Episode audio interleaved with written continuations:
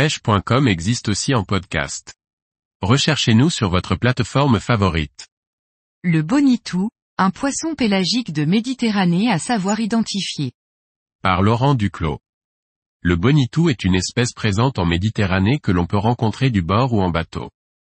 Un pélagique à identifier et à mieux connaître pour tenter de le pêcher de différentes façons. Son nom scientifique est Oxys rocheille, le bonitou est une espèce de poisson pélagique fréquente en Méditerranée.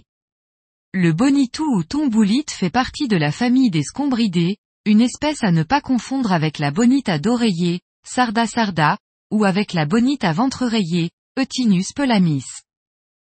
Le bonitou a un corps fusiforme et plutôt trapu. Sa tête est de forme pointue et possède deux petits yeux. La mâchoire du bonitou comporte de nombreuses petites dents acérées qui pointent vers l'arrière. Le dos du bonitou est couvert de rayures noires sur les trois quarts arrière. Il peut atteindre une taille de 50 cm, mais les individus d'une trentaine de centimètres sont plus communs. Le bonitou se déplace le plus souvent en banc composé de nombreux individus à la recherche de proies que peuvent être les anchois ou les sardines. Les bonitous se nourrissent essentiellement de petits poissons, mais aussi de zooplancton lorsqu'ils sont juvéniles. Au printemps les bancs de bonitous se rapprochent des côtes méditerranéennes, ils se déplacent rapidement et peuvent être une proie pour les thons rouges. Le bonitou est un poisson pélagique qui se rapproche de la côte lorsque les eaux commencent à se réchauffer. Le bonitou peut se pêcher du bord, le plus souvent en short jigging sur des spots de passage de poissons fourrage.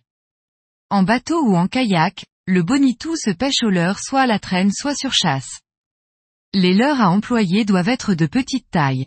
Cuillères, micro-jigs ou leurres souples, les bonitous ne sont pas trop difficiles à partir du moment où ils sont en quête de proie. La pêche au broumé permet aussi de piquer des bonitous qui se mélangent souvent aux autres poissons pélagiques.